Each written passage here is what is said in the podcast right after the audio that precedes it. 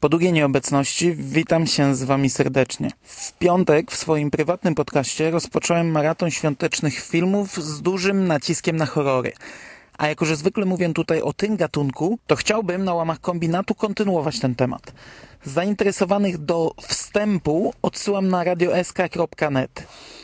Chciałem jakoś pogrupować tutaj filmy, które zamierzam omówić, ale ciężko było mi znaleźć jakiś czynnik wspólny poza świętami, kiczem i horrorem. Dziś będzie nieco dłużej niż zwykle, ale taki mam plan na kilka najbliższych odcinków i bez dłuższego przynudzania zacznijmy przegląd. Na początek coś, co jest dla mnie swego rodzaju fenomenem, czyli Jack Frost.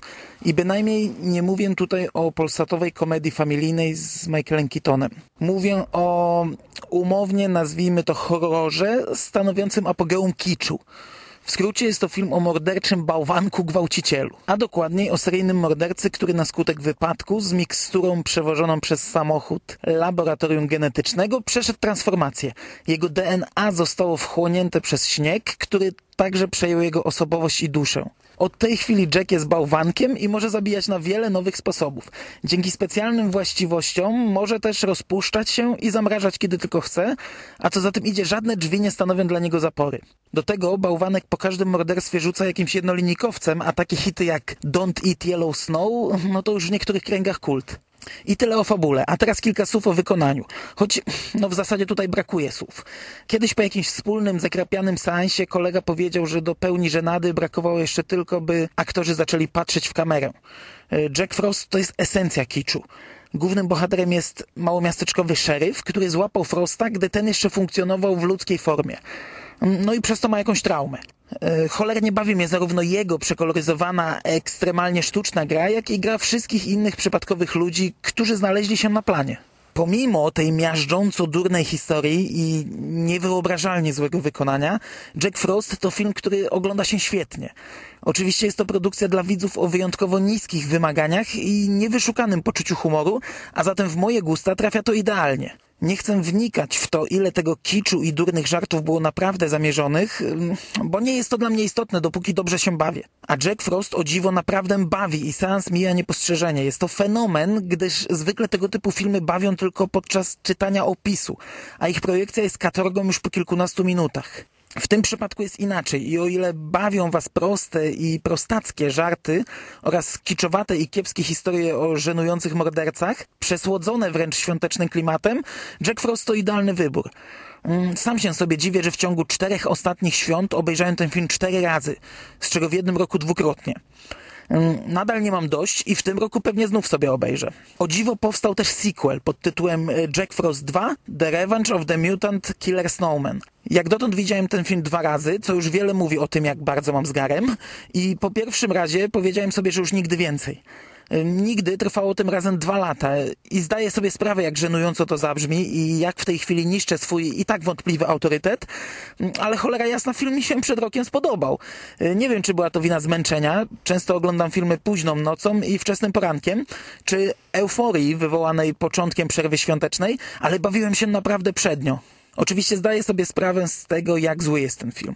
O ile pierwszy Frost był produktem tragicznym pod każdym względem, prócz dostarczania czystej rozrywki, o tyle druga część to już muł i wodorosty. Dno dna, żenada. Pominę aktorstwo i wykonanie, a skupię się tylko na fabule. Ciężko ją streścić w kilku zdaniach, no ale jednak spróbuję. Butelki z antifrizem zawierające DNA Frosta zostają wykopane z grobu i poddane testom genetycznym.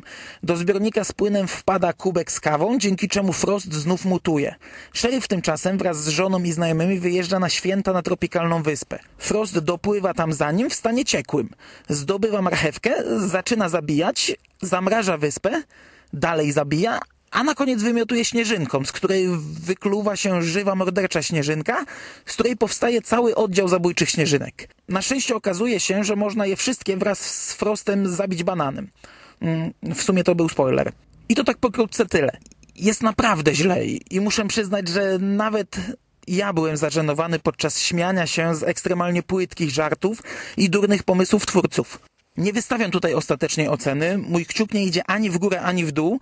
Bynajmniej jestem skłonny przychylić się do niepolecania tego syfu nikomu o zdrowych zmysłach, gdyż pamiętam jeszcze jakie męki przeżywałem za pierwszym razem. Wiem jednak, że w zależności od pory dnia, stanu umysłu i pewnie jeszcze kilku innych czynników, jestem w stanie się dobrze bawić nawet na takim głównie.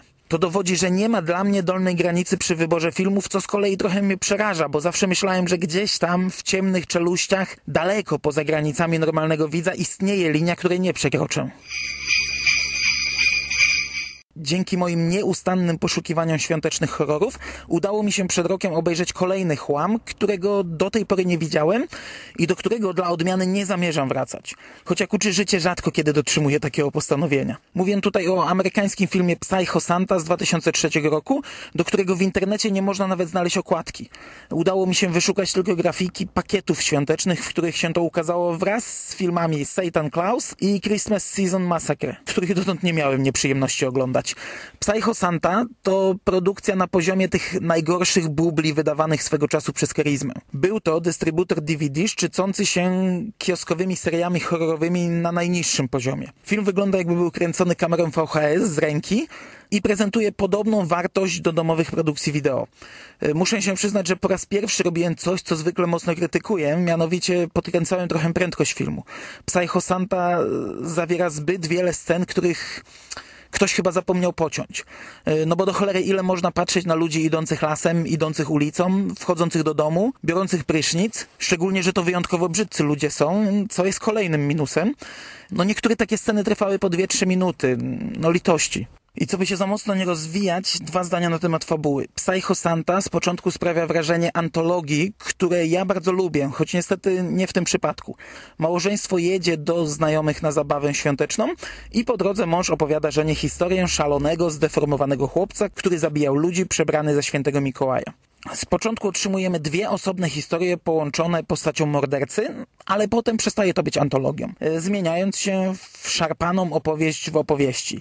E, jakoś tak w połowie filmu pojawia się święty Mikołaj i od tej pory dostajemy przynajmniej zarys świątecznego klimatu.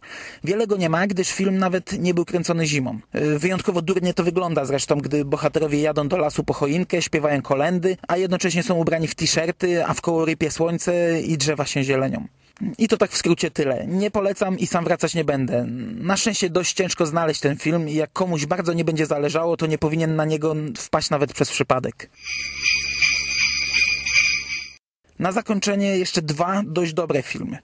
Pierwszy to Don't Open Till Christmas. Y, jest to brytyjski horror z 1984 roku, a jego ocena na IMDb to 3,1 na 10 i nie napawa ona optymizmem. Od horrorów świątecznych mam jednak określone wymagania, które niekoniecznie pokrywają się z gustami przeciętnych widzów. Zresztą ja już przywykłem do tego, że zachwycam się syfem, którego inni głównym na kiju nie tkną.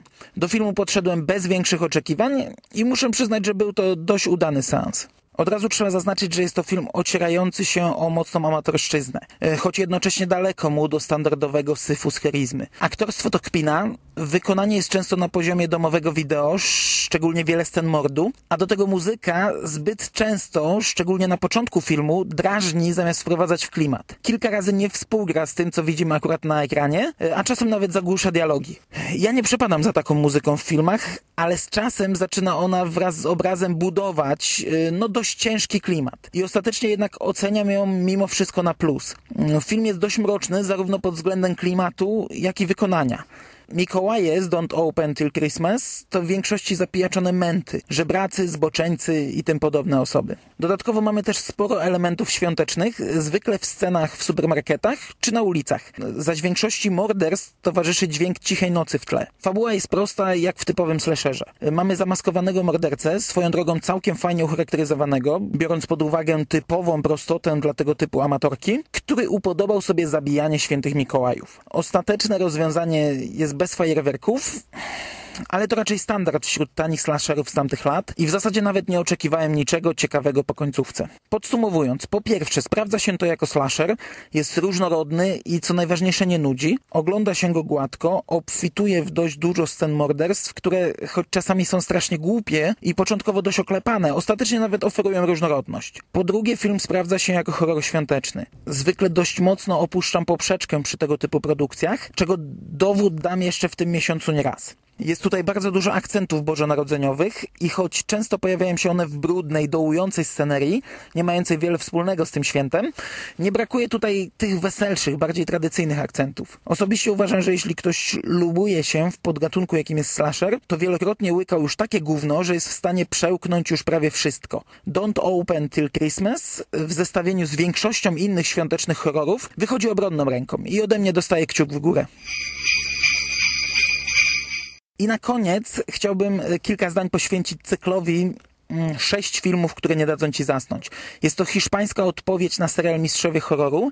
Jest to cykl prezentujący no, różny poziom, ale przynajmniej trzy z filmów wchodzących w skład serii można określić jako produkcje bardzo dobre. Pozostałych już trochę nie pamiętam, ale nawet 3 na 6 to nadal całkiem niezły wynik. Do tej trójki zaliczam też świąteczną opowieść, choć podobnie jak większość horrorów świątecznych, rozpatruję ją w trochę innych kategoriach. Historia jest prosta. Główni bohaterowie to grupka dzieciaków z lat 80., zafascynowanych ówczesnym kinem akcji, filmami wideo i wszelkimi pierdołami, jakie zapełniają życie w tym wieku. Pewnego dnia znajdują w lesie uwięzioną w dole psychopatkę w stroju Mikołaja. Postanawiają ją trochę przetrzymać, co stwarza kilka całkiem zabawnych sytuacji. Choć jest to dość czarny humor.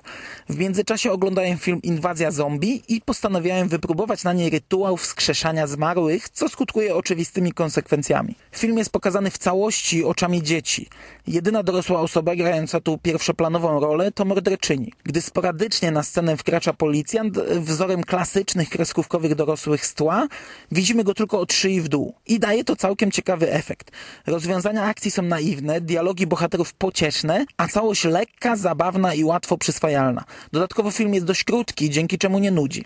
Jeśli chodzi o klimat świąteczny, no tu jest już troszkę gorzej. To film hiszpański, więc i śniegu czy mrozu nie uświadczymy. W zasadzie jedynym elementem bożonarodzeniowym jest strój morderczyni. Na koniec dodam, że jak najbardziej polecam zaznajomienie się z tą pozycją, jak i z całym cyklem. Wciąż można go nabyć za grosze. Ja kupowałem pojedynczo, płacąc 9,90 za każdy film, ale na pewno nadal pojawia się to w Empikach w pakiecie, szczególnie w tym okresie. Oprócz świątecznej opowieści znajdują się w nim dwa cholernie dobre i dość straszne horrory, które naprawdę warto obejrzeć. Świąteczna opowieść natomiast umila mi już czwarty grudzień z rzędu i wciąż mi się nie znudziło. Na dziś to tyle, jednak mam jeszcze całkiem sporą listę filmów do omówienia, w której znajdują się zarówno te z najniższej półki, jak i całkiem dobre produkcje. Trzymajcie się ciepło, do usłyszenia za tydzień.